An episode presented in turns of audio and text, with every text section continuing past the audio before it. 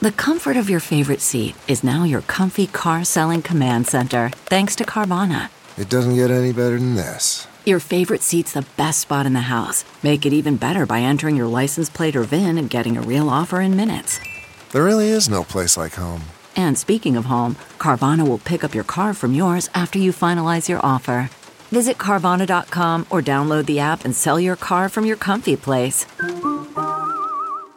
Hey, it's Kimberly, host of the Start Me Up podcast. If you like your politics with some loose talk and salty language, you're going to love my show. I interview the coolest people like Mary Trump, Kathy Griffin, and DNC Chair Jamie Harrison. The Start Me Up podcast has an easygoing, casual style and a strong emphasis on left leaning politics. We also have frank discussions about sex and more than a few spirited rants. Just visit patreon.com slash startmeup or wherever you get your podcasts and start listening today.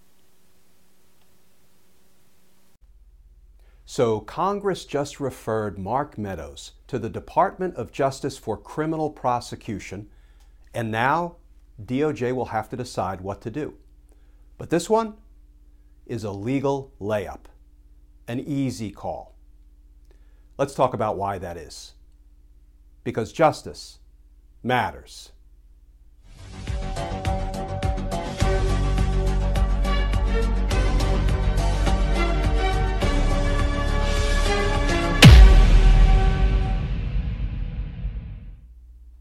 Hey all, Glenn Kirschner here.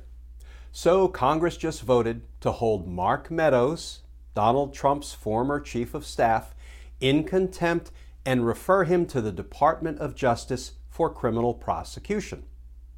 So, here we sit on day one of Mark Meadows' indictment watch.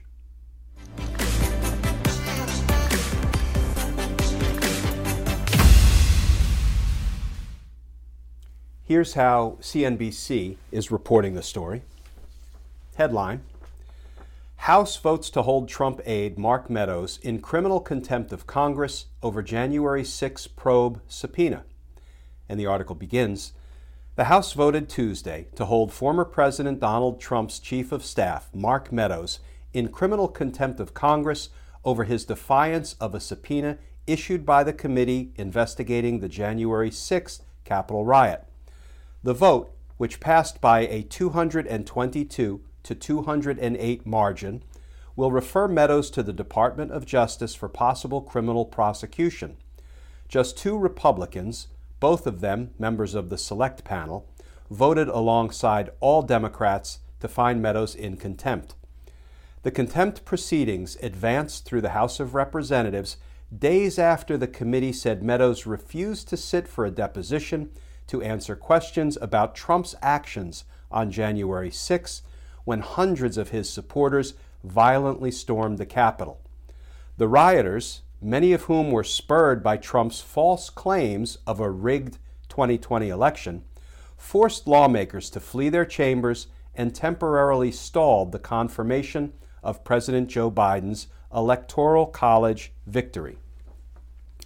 Instead of fully cooperating with the January 6 probe, Meadows last week filed a lawsuit to invalidate two of the Select Committee's subpoenas, citing Trump's assertion that Meadows' testimony is protected by executive privilege. The committee rejected that claim, and Biden has declined to invoke privilege over documents sought by the investigators.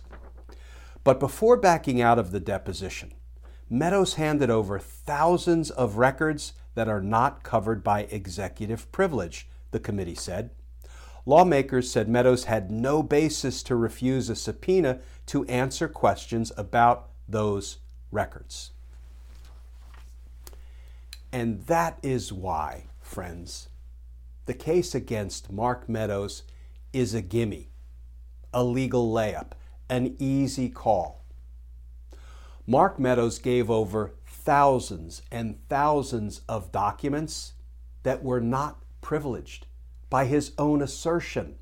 By producing them to the committee, he was saying, These are not covered by executive privilege. Here you go, House Select Committee.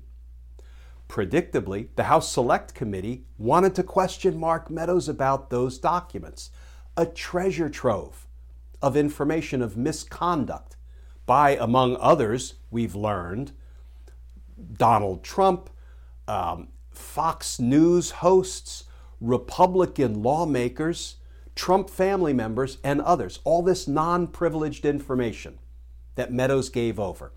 The House Select Committee wanted to question him, and he just said, Nope, not showing up, blowing off your subpoena, even though you want to ask me about matters that are absolutely not covered by executive privilege.